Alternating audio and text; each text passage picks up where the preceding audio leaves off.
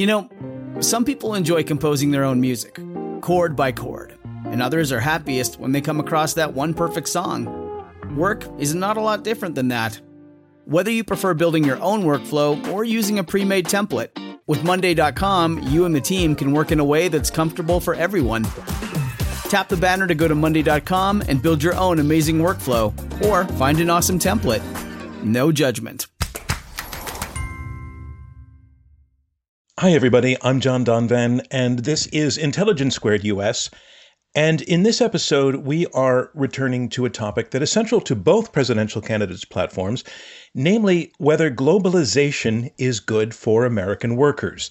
In 2018, President Trump scrapped NAFTA and met with the leaders of Mexico and Canada to negotiate a new plan, now known as the United States Mexico Canada Agreement. The president argues this plan will protect intellectual property and give American workers a leg up in the global economy. Congress approved the plan earlier this year. Likewise, the Biden Made in All of America plan will push for legislation to strengthen workers' power to negotiate higher wages and better benefits while investing in American produced goods and services with the goal of bringing production back from overseas. And in the face of coronavirus, could these plans be helped or hindered by a global pandemic? Two years ago, four debaters took to our stage at the Aspen Ideas Festival to debate the motion Globalization has undermined American workers. And on this Labor Day weekend, we are revisiting that debate. So let's hear it. America's working class has been cheated. That is an assertion that has been getting a lot of currency lately. Our last presidential election went deep on that claim, in both parties, by the way. And the culprit most often blamed for that, it's that monstrous five syllable word, globalization the philosophy and the practice of free trade, which has been great for companies and for shareholders, but has had a devastating impact, it is argued, on the American working woman and man. Well, economists do agree that in the past four decades, the American working class, which we're defining tonight as people who lack a four year college degree, they have seen flat wages and a steady disappearance of good jobs. But is globalization a main reason that that's happening to those workers? And for those workers, is globalization entirely bad? Well, we think this has the makings of a debate, so let's have it. Yes or no to this statement globalization has undermined America's working class. I'm John Donvan, and I stand between two teams of two experts in this topic who will argue for and against this resolution. Globalization has undermined America's working class. As always, our debate will go in three rounds, and then our live audience here at the St. Regis Hotel in Aspen, Colorado, where we are appearing in partnership with the Aspen Ideas Festival, will choose the winner. And as always, if all goes well, civil discourse will also win. Our resolution, once again, globalization has undermined America's working class. Jared Bernstein, you have debated with us before, so welcome back. Uh, you're a senior fellow at the Center on Budget and Policy Priorities. You were Vice President Joe Biden's chief economist, the last time you debated with us, interestingly, Jason Furman, who is your opponent at the other table tonight, was your debate partner. As a team, you were formidable. Formidable. I almost want to use the French pronunciation. Formidable. Formidable. So, are you planning to use your insider's knowledge of Jason's debate strategies I, against him tonight? Yeah, I very much am. The way to do that with Jason is to make a lot of sports analogies because they really confuse him. All right, thank you. And I see you, you brought a tie to Aspen. You wore a tie to Aspen. Well, I think the guy with the tie is the guy you want to listen to, but I'll let you decide that. All right, thanks very much, Jared Bernstein. Can you tell us who your partner is? This is someone I've known for 25 years. Uh, she's a dear friend of mine, and I consider her my mentor in this topic, Thea Lee. Ladies and gentlemen, Thea Lee. Thea, welcome uh, to Intelligence Squared. You're president of the Economic Policy Institute. You've spent two decades as an economist for the AFL CIO, which is America's largest federation of unions. It represents some 12.5 million working women and men. You spent 25 years working on trade policy. So, what got you interested in trade? Well, when I came to Washington in the early 90s, I got drawn into the NAFTA debate, the North American Free Trade Agreement. And I realized pretty early on that this was not some kind of a dry textbook discussion about tariffs, but it was a transnational battle over democracy, good jobs, workers' rights, and regulation. And so I was hooked. Because a lot's at stake. A lot is at stake. Okay, thanks very much, Thea Lee. Once again, the team arguing for the motion. And that motion, again, globalization has undermined America's working class. We have two debaters arguing against it. First, Jason Furman. Welcome back uh, to Intelligence Square, Jason. You're a professor of the practice of economic policy at the Harvard Kennedy School. You're a senior fellow at the Peterson Institute for International Economics. You were chairman of the Council of Economic Advisors under President Obama. Tonight, as we said, you're going to be debating your former colleague, Jared Bernstein, on the impact of globalization. So, is this the first time you two have debated the globalization issue with each other? You know, Jared and I agree on, I'd say, about 95% of economic issues. And my goal tonight is to bring it to 100%. Thanks very much, Jason. And can you tell us who your partner is? Uh, someone I've only known for a few years, and every single thing he's ever told me, I have believed. James Manyika. Ladies and gentlemen, James Manyika.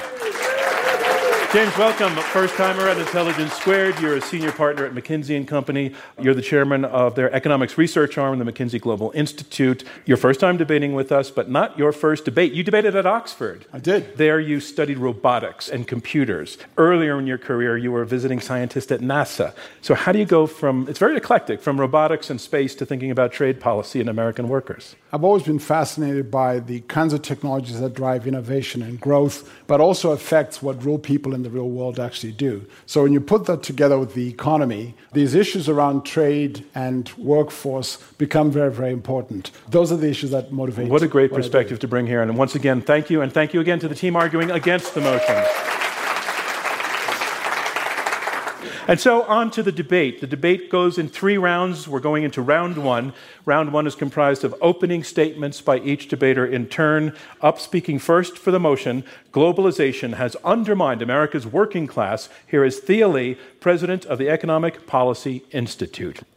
Over the last several decades, the U.S. government, under both Republican and Democratic administrations, embarked on a particular form of global economic integration, embodied in the trade agreements like the World Trade Organization and the Trans Pacific Partnership. The set of rules in these agreements have undermined the bargaining power, the wages, and the democratic voice of America's workers. They've encouraged and rewarded outsourcing over exports They've shifted the balance of bargaining power toward wealthy and already powerful multinational corporations and away from working people. This form of globalization has contributed substantially to the well documented growth in inequality and the stagnation of real wages for American workers. This is very much in contrast to the glowing promises made on behalf of these trade agreements by the proponents.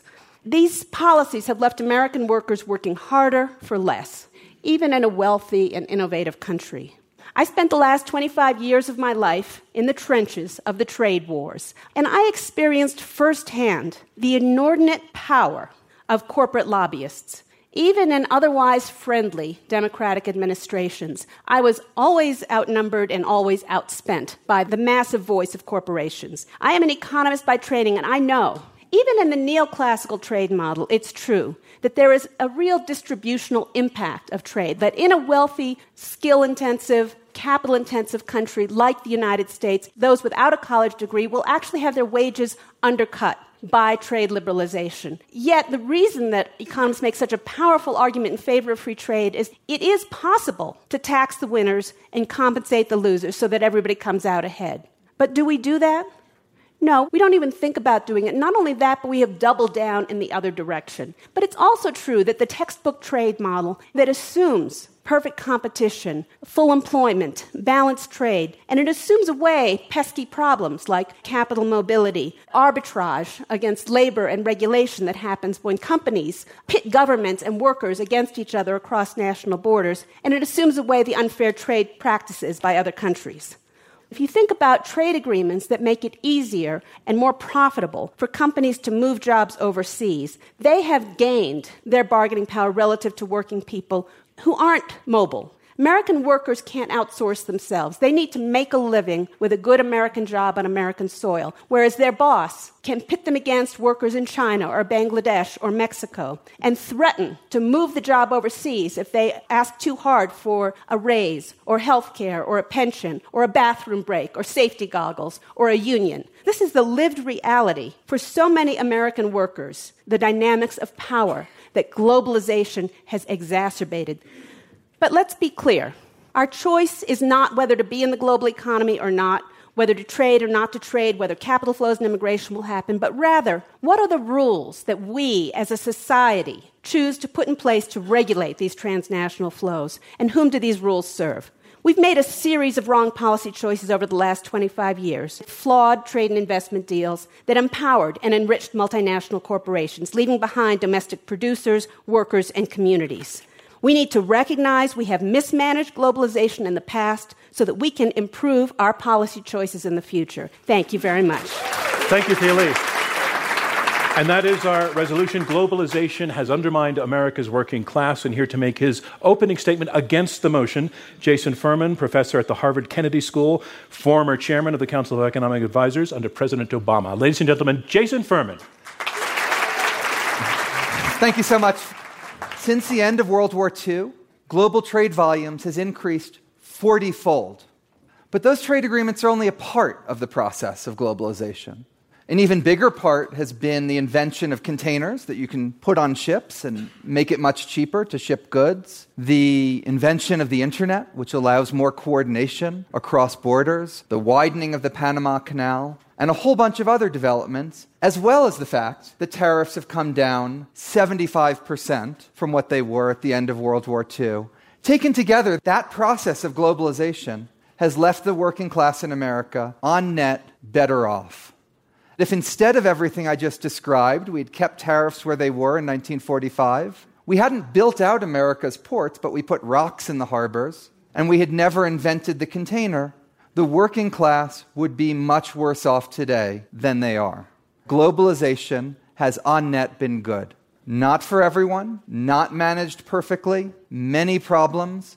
When I was in the White House, they told us never talk about the consumer benefits of trade because it sounds like you're willing to sacrifice jobs so that people can buy cheap underwear.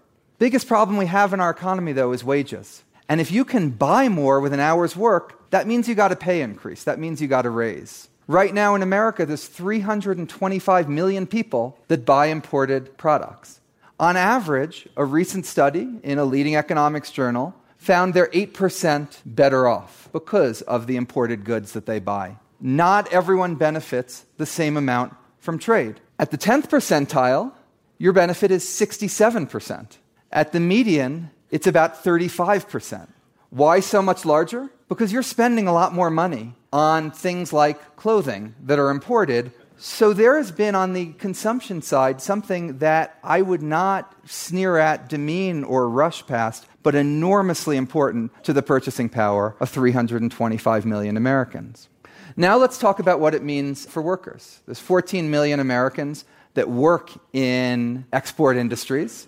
On average, they get paid 18% more than other workers. We did research that just based on the increase in the export share over the last two decades, the typical working class worker is getting an extra $1,300 from that opportunity in industries that are higher paid better jobs than the ones that we are losing. That's just exports. Of course, globalization is more than that. There's massive capital flows, and $4 trillion has been invested from abroad in the United States. There's nothing in economics that says that trade benefits everyone. It has winners and losers. That whole process of greater integration has benefited the working class, leaves them better off and without it, they'd be worse off. Thank you. Thank you, Jason Furman. Jason Furman, Harvard professor and economic advisor to President Obama, arguing against the motion globalization has undermined America's working class. Have wages kept pace with productivity? More opening statements in a moment on Intelligence Squared US.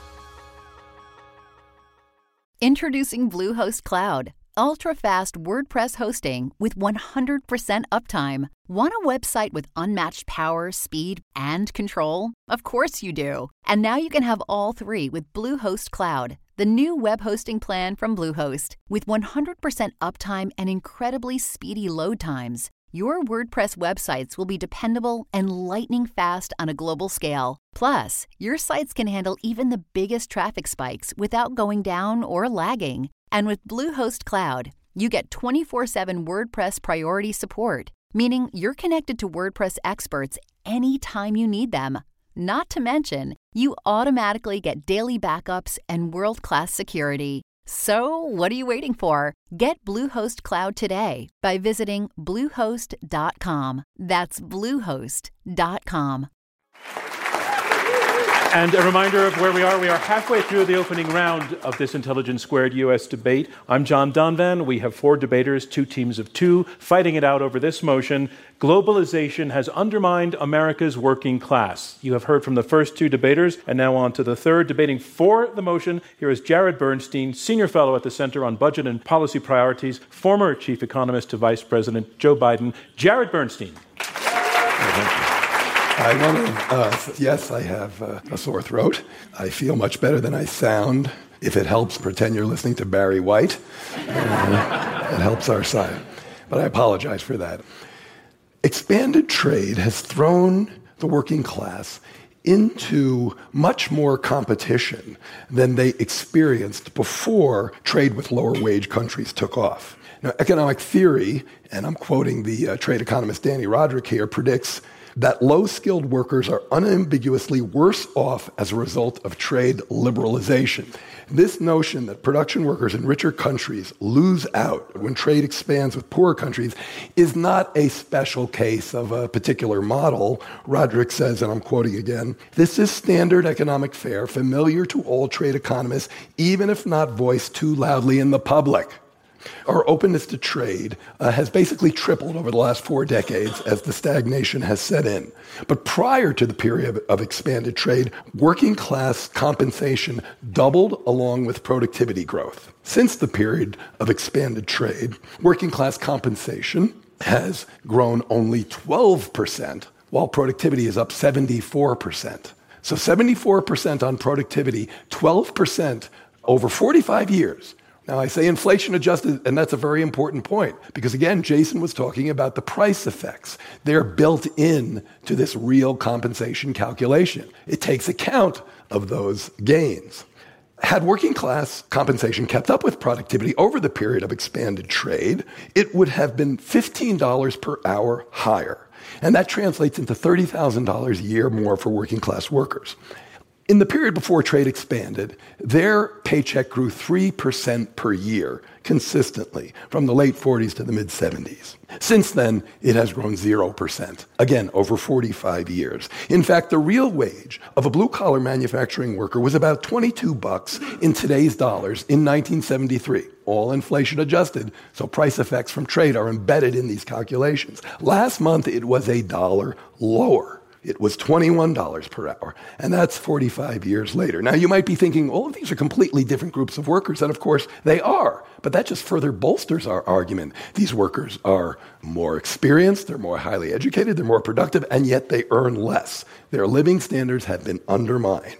Next, there's the evidence of the China shock. Careful analysis finds that the sharp increase in imbalance trade with China in the 2000s explains about 40% of the job losses in factory jobs in those years. That's about a million jobs in manufacturing. It is obvious to us that technology facilitates globalization, which brings us right back to this institutional context within which both technology and globalization are taking place. And we're left with two opposing propositions. One, expanded trade puts large groups of American workers into global competition, which hurts their living standards. And two, even with those losses, increased trade is in the aggregate pro growth, as our opposition has, has stated. And the contention that holds them together is that the benefits of increased trade are such the winners can compensate the losers and still come out ahead.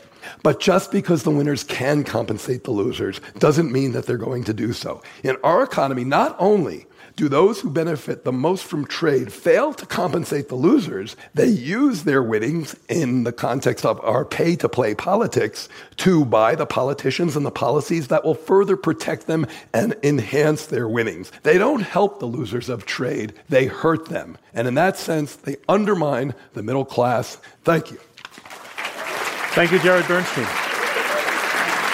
And that motion again, globalization has undermined America's working class. Here to make his opening statement against the motion, James Manyika. He is chairman and director of the McKinsey Global Institute. Ladies and gentlemen, James Manyika. So, if you and your nine friends worked in apparel manufacturing in 2000, uh, a decade later, only three of you have jobs. You lost them. In fact, if you worked in a textile mill, again, you and your nine friends, in 2000, today only three of you have a job. It is the case that those jobs have gone overseas. In fact, if you actually look at particular communities, uh, if you were living, for example, in Webster County in Mississippi, where apparel manufacturing was the dominant economic activity in that county, something like a third of the jobs disappeared overseas. So it is the case that, in fact, these have been very deep impacts in these local communities. So if the question is, have any American working class members been impacted by globalization? The answer is clearly yes, because these are real people. It has actually happened. But if it's also the question is, have we done enough to assist those workers transition, get skills, and deal with the difficulty of that impact? We have not done enough. Wage income inequality, wage stagnation, rising costs of living, all of that is absolutely true. But I think it's important to come back to what's actually on the table in the proposition we're debating. Has globalization been the key reason why the working class Americans have suffered? That's where Jason and I have a different point of view. Globalization has actually benefited the working class. If we are talking about the working class across America, who are they? There's about 75 million of them out of roughly the 125 million workers who are in the non farm sector in the economy. So it's about 60% of people in, working in the economy. It's a big part. The majority of them don't work in these directly traded sector. In fact, by various estimates, the, the proportion of the working class Americans who work in these traded sectors that face globalization is about 20%. The rest are working in other places. They're working in retail. They're working in a whole bunch of other places. So we, we need to be very clear about what proportion of Americans in the working class are directly facing the impacts of globalization. They're also consumers. These are families who are trying to earn a living. A big portion of what they spend money on is purchasing traded products, goods, and services, whether they themselves work in the traded sector or not.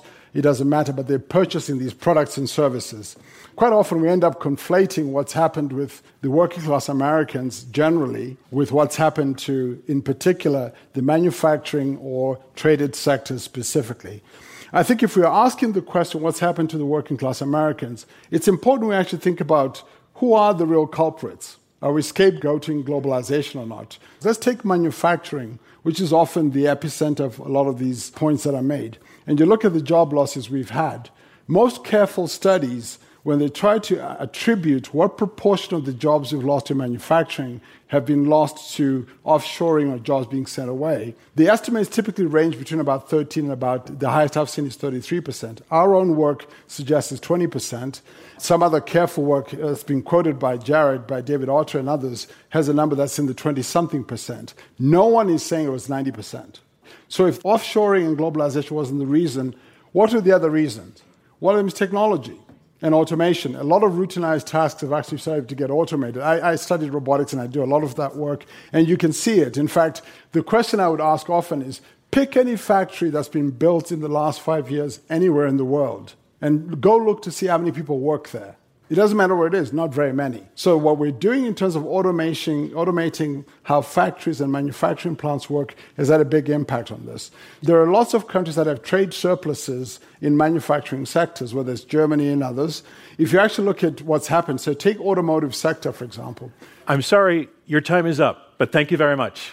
Manyika. We'll continue. So that concludes round one of this Intelligence Squared US debate. Now we move on to round two. And in round two, the debaters address one another directly and they take questions from me and then from you, our live audience here in Aspen. The team arguing for the motion, Thea Lee and Jared Bernstein, they say it is dishonest to say that free trade is good for all, all of the time, that the working class is working harder for less. And yes, globalization is to blame, that it has thrown them into a much more intense competition than they've ever experienced before, that it has led to a loss of their bargaining power, a loss of voice, a loss of wages. They point to uh, one group of blue collar workers whose uh, real wage in ni- 1973 was $22. Now it's $21. The nation might be doing well, but the winners, if they have the chance to compensate the losers, they don't seem to be doing so. The team arguing against the motion, James Manyika and Jason Furman, uh, they concede absolutely that the working class is struggling, but they say that globalization is not the main driver of that. In fact, they make the argument that on net, the working class is better off today. And they say on the consumer side, you have to look at the fact that imported goods cost less than they would otherwise, and that puts more money into people's pockets, regardless of what class they're in, but actually benefits the working class more because they're the ones who would be buying those goods. And they also point out that there are other culprits uh, impacting the working class, such as technology and automation. So we're going to peel back some of those ideas that we heard there. And uh, James, you can also uh, get to the things that you weren't able to get to. But I want to start with a question to the side arguing for the motion, uh, Jared and Thea. Your opponents made the point that only 20% of those who comprise the working class are actually exposed to the impact of globalization directly. That takes 80% right. of the people off the table. What's your response? Work, they work in traded sectors. Okay. This is the work of. We're ready for that one. okay. So who would like to take it? Thea? I, will start because you work in a traded sector doesn't mean you're walled off from people in the service sector. The labor market can is I, Can I say one second yes. for our podcast listeners and for people like myself who are just not as smart as you guys? The term traded sector, just so we uh, completely understand what that means. Goods or services that are traded across borders. So it could be either exports or import competing. Okay, things that you put on a ship or a plane that go to another part of the world. Okay. So the traded sector may only be 20%, but all those workers who are seeing their wages bid down and eroded in the traded sector, they lose their jobs. Let's say a steel worker laid off because his company moved overseas is going to go and compete for a job at Walmart. Going to put downward pressure on the wages in Walmart. And the other thing that's also important in terms of spillover effect, that this is one labor market, but also as you decimate a community because let's say the factory closes and people are laid off and they don't have money to pay taxes anymore. So that is also going to undermine the public sector. So we're really connected to each other in this economy. Okay, James, what about that response that there's not a wall between those two groups of people, that the impacts uh, bleed across those lines? Globalization has added about 2 trillion to GDP growth in the United States. That benefits all workers and creates economic growth and dynamism in the economy. When trade happens, money flows here too. So, for example, foreign direct investment that comes here is supporting somewhere about 12 million workers. But to look at just one piece of it, which is workers leaving traded sectors going to other places doesn't look at the nets. Jared Bernstein. Yeah, Thea and I both underscore and agree that trade can be pro growth. It's like, well, whose economy are you talking about? because we have a very serious distributional problem in this country. So you can't just hold out GDP growth in a debate about whether the working class is undermined by trade when I've just recited a set of statistics showing that, in fact, their hourly wage has been zero in terms of growth for 40 years. And this gets to one of my main objections. You know, trade enables people to buy a lot of cheap stuff. No question, that's true. But that's reflected in the real calculations of the wage story and the income story that we're telling. So real incomes have not grown; they've been so, flat or they've. If fallen. I could um, take on, yeah. I think there is way too much inequality in this country. If you look at the top one percent, it gets about the top 1% today gets about 20% of the income. One thing Jared's been doing is he's been referring to the period 1973 to the present. From 1973 to 1990, there was very little growth of trade with developing countries. The growth of trade over that period was with countries just as rich as the United States, and we were selling things like cars back and forth to each other, the same type of stuff. Since 2000, trade with developing countries has exploded, particularly trade with China. Now let's go back to that top 1% share. It doubled before China entered the WTO from about 9% to about 20%. Since then, it's risen by one percentage point. If you look at it after taxes and transfers, share of the top 1% has fallen by 1%. Economists who study inequality widely know that the fastest period of increasing inequality was in the 1980s when we weren't trading very much with Mexico. We were Jason, trading barely at all. Let me break in for China. a second because there was a piece of what Jared said that I was hoping you were going to respond to. Your claim that if you can buy a lot of cheap stuff, you're better off. He says that idea is blown up by the fact that that's accounted for in real wages. And I want to know right. that he oh, just blow up your argument. So, so, no, one, I think correctly measured, real wages are higher. The idea that people are worse off materially than they were in the early 1970s, I think, is absurd if you look at the set of material goods that people have today compared to then. But second of all, Even if they were, that doesn't prove it was trade. That's what I was just getting at, John. That the period of expanded trade with developing countries is not the same as the period of very rapidly rising inequality. And in some sense, that calls into question Jared's causal link between trade and the uh, statement look, about. Look, okay, the hourly wage numbers are as I recited them. That's not controversial. And James, if you use CPI, James acknowledged that. The reason why middle income families have higher incomes now in many cases is not because they have more wage growth than I've said. I've just given you the statistics. It's because they're working a lot more hours. They've compensated for stagnant wages with more hours of work. Now, that's not necessarily a bad thing. A lot of that comes from more women in the workforce, which is a very positive advance. But the wage stagnation is a real factor that's at the heart of our case for undermining the middle class. Now, the 1980s was a period of large negative trade deficits that put our manufacturers in competition with workers in other countries who weren't necessarily from developing countries. I agree with Jason's point there, but we were on the losing side of that competition, as is demonstrated by the uh, trade imbalances of that period. Again, this is part of the issue we're having. We, we keep conflating the stagnant wage story with globalization. We know that, for example, the labor share of GDP has been falling across advanced economies, including the United States. Half of that is probably technology. The portion of that that's only attributable to trade is at best a quarter.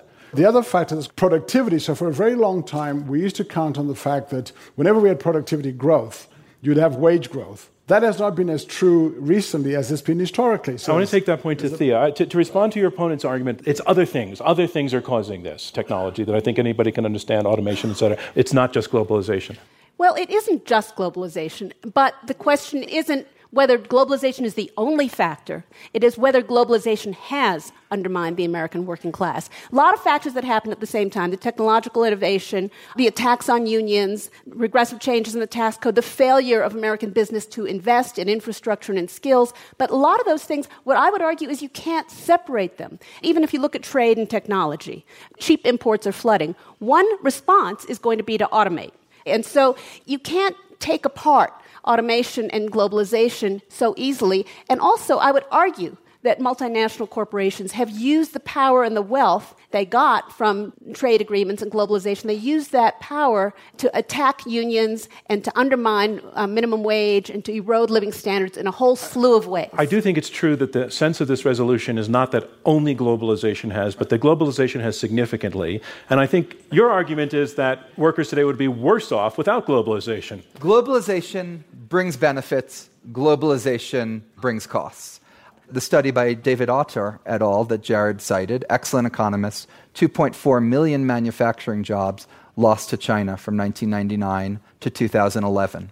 The way they did that study was they looked at local areas and figured out which areas got more imports. And the ones that got more imports lost jobs. Another economist, the head of the National Bureau of Economic Research trade programs, used that exact same thing, but he looked at local areas that increased exports and asked what happened to jobs there. And then he added up the two, came out 700,000 jobs ahead because of trade. So, absolutely, 2.4 million jobs lost to imports to China. At the same time, many million more created due to U.S. exports elsewhere. The imports went up 886 Let's, let's let your opponents respond to some There are clearly, sorry, there are clearly benefits to global trade for everybody who takes their wallet out and goes shopping in whatever class you're in. Our point is that under the trade regime that Thea described in her opening statement, we have undermined the working class such that their bargaining power, their compensation, their democratic voice has been damaged. Jared Bernstein, former chief economist to Vice President Joe Biden, arguing, with a sore throat by the way, for the motion globalization has undermined America's working class. Are the gains of free trade worth the costs? Coming up, questions from the audience and closing statements when the debate continues here on Intelligence Squared US. I'm John Donvan. This is Intelligence Squared US. Now we go back to round two, and James Manyika, director of McKinsey Global Institute, arguing against the motion globalization has undermined America's working class. what is changing over the last 30, 40 years in the American economy in a way that impacts workers. The amount that we invest in skills and training has actually been declining for a very, very long time. So we've done things like reduce our investments in skills and training. The career pathways, skills, and ability of those people to do well has dramatically diminished. All these other factors that, in fact, probably affect larger numbers of workers because again, 11% of the American workforce works in manufacturing, 20% work in traded sectors. There's a much larger economy out there that ordinary Americans are working in where they're not facing these things directly. Doesn't work very well there. And yet, travel around the country and go to those areas of the country where manufacturing used to be a prime mover. The kind of trade, the kind of globalization that we have engaged in. And globalization, I'm going to define it as the set of rules around trade, international investment, immigration. What the policy choices we made as a country. And I think it is important to say that going forward, we can make a different set of choices. And that's the argument I would make. I wouldn't say we need to stop trading we need to stop investing. That is idiotic. What we can say is that as a country, we have to make a different set of choices because the choices we've made have hurt working people.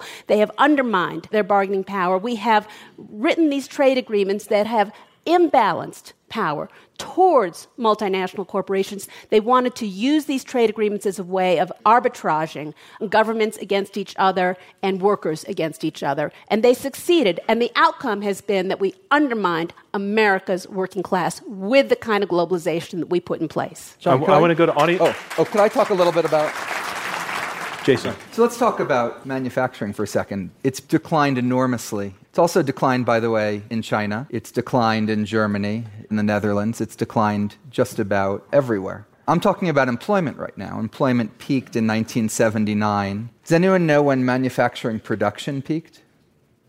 2018. We're producing more than we've ever produced before with fewer people. In fact, if you look at the shrinking of the manufacturing sector, in the 24 years before NAFTA, we lost 11 percentage points of our manufacturing sector. In the 24 years since NAFTA, China's entry into the WTO, and the like, that reduction has been at a slower pace. It's been at seven percentage points a year. If we got rid of our manufacturing deficit entirely, our manufacturing share of employment would be one percentage point higher. And that's assuming that it didn't get hurt by all of the inputs to our manufacturing sector Okay. that we get from abroad. I'm going to go to questions now. Is one of you like dying to respond to that? Because that was a just really well made point, and I, I, feel I like wanted to um, the U.S. versus Germany. So in the U.S., we have 10% of our workforce in manufacturing. In Germany, they have 20%. If we had another 10% of our workforce in manufacturing, that'd be 15 million more manufacturing jobs. So I don't think those comparisons should leave that difference out. sir. Mark Davis. I- I'd like you to focus a little bit on the non economic factors embedded in the word undermined. The opioid crisis, the alienation felt by American workers had a major impact on the last election, sense of alienation from uh, the political system. Great question. I, I, I'd actually like to also bring into that framework Thea's opening remark that globalization has led to a loss of bargaining power and just power in general for the workers.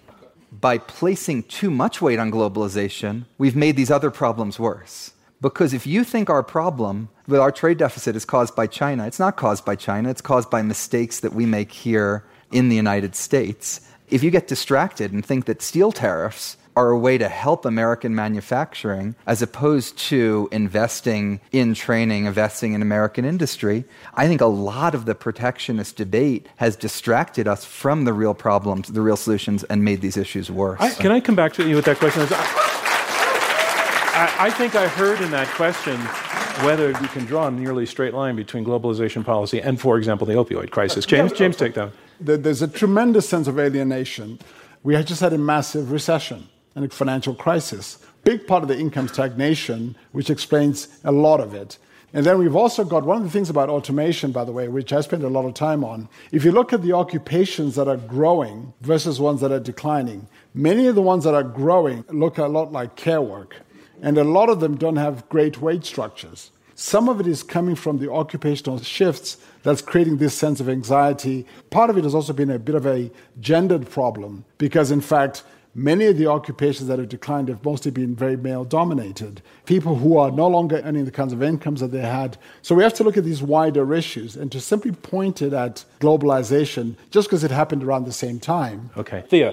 Put yourself in the shoes of an American worker who's been making a product who is incredibly productive, who is hardworking, and yet his company is going to move his job overseas or her job overseas because there are workers somewhere else who don't have basic human rights. Or maybe even that the company is going to dump the toxic waste straight into the river. And because the rules that we put in place in globalization aren't doing a good job of protecting us, then that is an unfair reason to lose your job. When other countries like China break the rules, the international trade rules by subsidizing exports, intervening in the market in a way that is unfair, there's no way an American company can survive. And the other thing that I would say in terms of power and alienation is that a lot of American workers feel betrayed by politicians from both the Democratic and the Republican Party. Politicians who put in place trade agreements uh, that hurt American workers, that didn't protect their jobs, that didn't protect against unfair trade practices. But I, can I just one you, Jason, and then Jared, off yeah. of what Thea just said? She just said when China is breaking the rules. That's because there's actually a set of rules right now that govern things like surges, that govern things like dumping, that govern things like illegal subsidies. Yeah, but we don't and we can them. and we can act.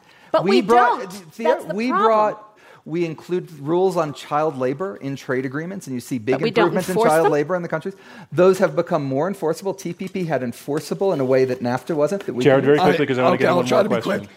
I'm pretty shocked by uh, Jason's claim that globalization actually contributed to the well-being of, uh, of the working class. 40% of the manufacturing job losses in the 2000s from the China shock were concentrated, this gets to your question a second ago, were concentrated in geographical areas. Those same authors went back and looked at the political implications and found that it wasn't people like Thea and I making these arguments that gave us Trump. It was exactly the opposite. It was the elitists who wouldn't allow our arguments to be elevated that allowed Trump to surface. Let me go and get to one more question before we wrap. And there was a question here.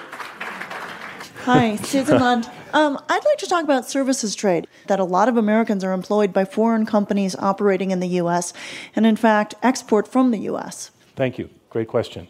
And we have a surplus in services, is what you were saying. Mm-hmm. Yeah. I don't think there's a, a problem with that, and that it is, I think, one of the areas in which the U.S. does have a comparative advantage, so to speak, which is that we do a very good job. Also, you know, incoming foreign investment. I have no argument with incoming foreign investment. I have no argument with trade and services. The question is whether we're regulating it appropriately, whether we have the right set of rules in place.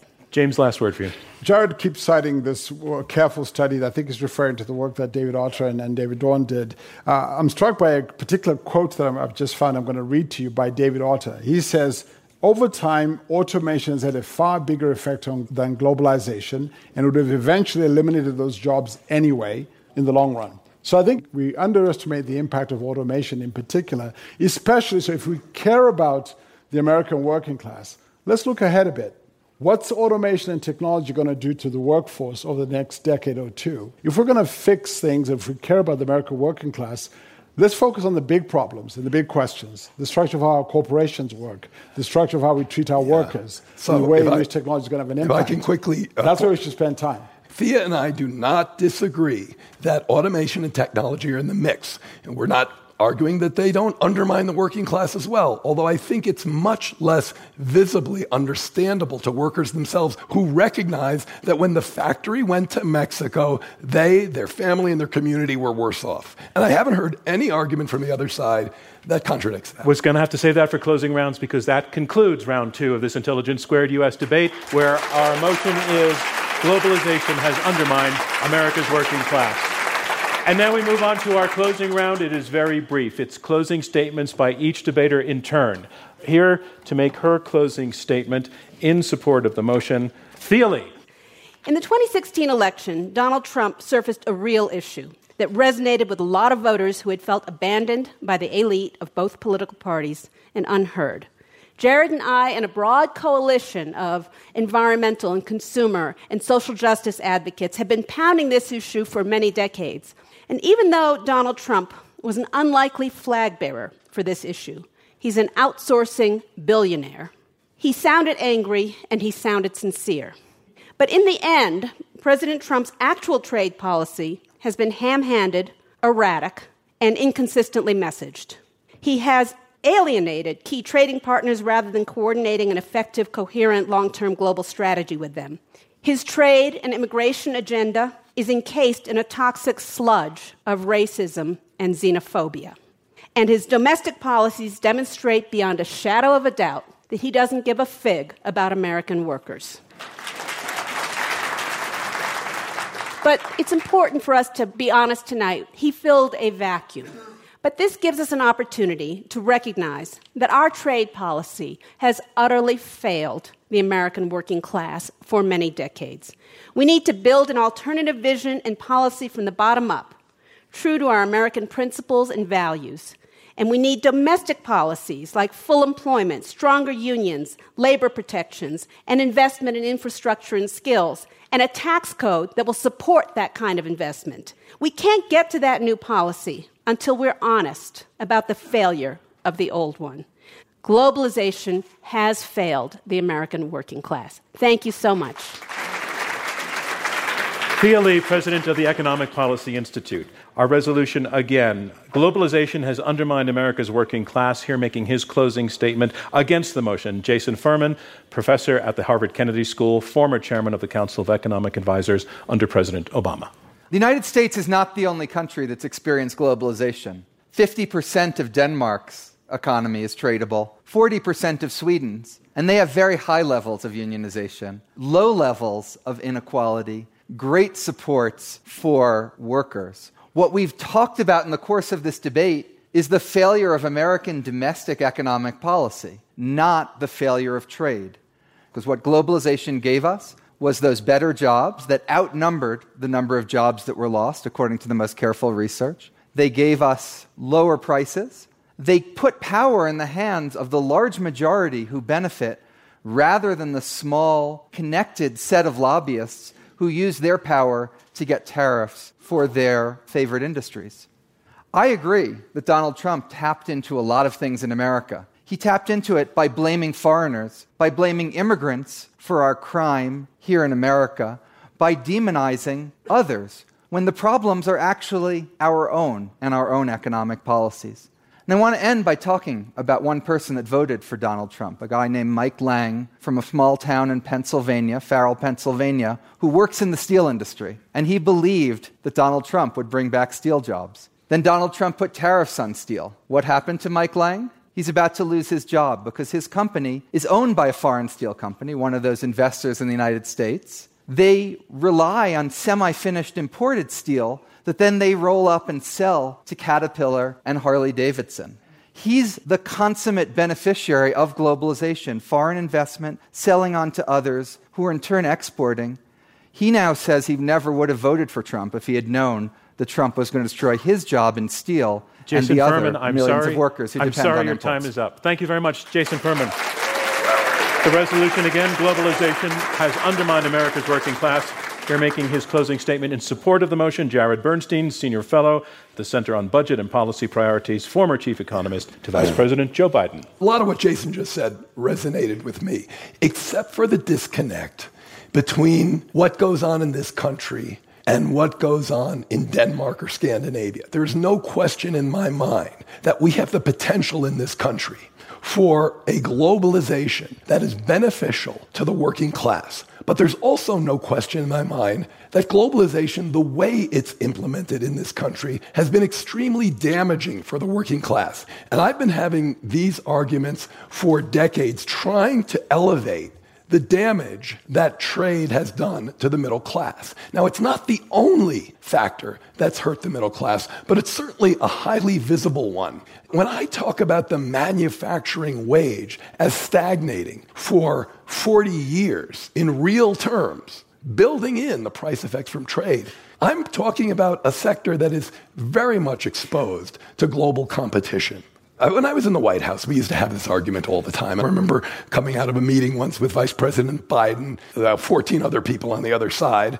Know, Biden hung his head when we got back to his office and he said, That's one of the things I hate about Washington. And I think what he was saying is that there's people in these debates who are in such denial about trade's downsides that they can't see what's under their nose to the extent that they're willing to even recognize the negative trends. They talk about the inevitable costs of free trade and transition. Vote for us to support the motion so that we can end this denial about the downsides of globalization and work our way towards a trade policy that lifts our middle class, not hurts them. Thank, Thank you, Jared you. Bernstein. That resolution again globalization has undermined America's working class.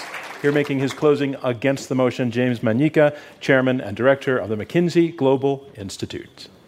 I think we've established that both sides, we all care about what's happening with the American working class. And we're not happy with what's happened over the last 20, 30 years. I think we can all agree on that.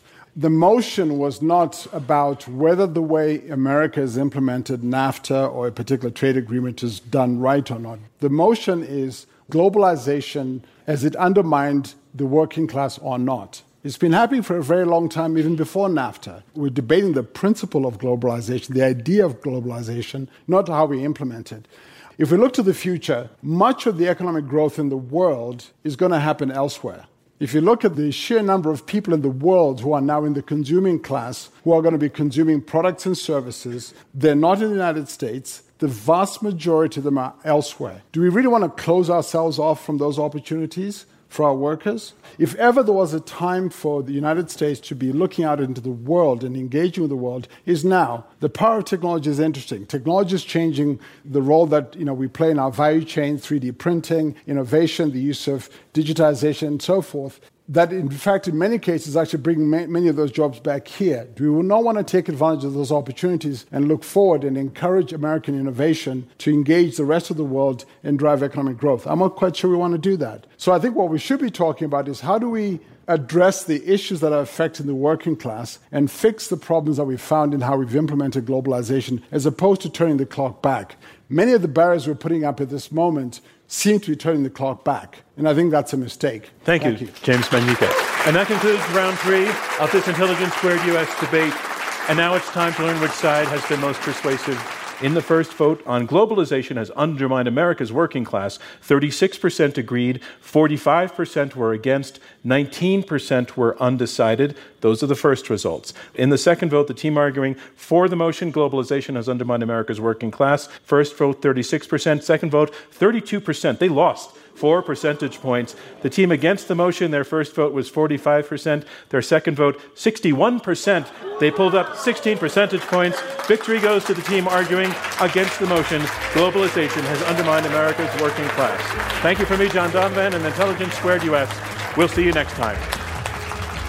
This Intelligence Squared US debate was presented in partnership with the Aspen Ideas Festival and held in front of a live audience at the St. Regis Hotel in Aspen, Colorado. Robert Rosenkranz is our chairman, Clea Chang is our chief operating officer, Leah Mathau is vice president of programming, Shay O'Mara is manager of editorial operations, Aaron Dalton and Rob Christensen are the radio producers, Damon Whittemore is the audio engineer, and I'm your host, John Donvan. You can now stream all of our debates on demand on Apple TV and Roku devices with the IQ2 US app.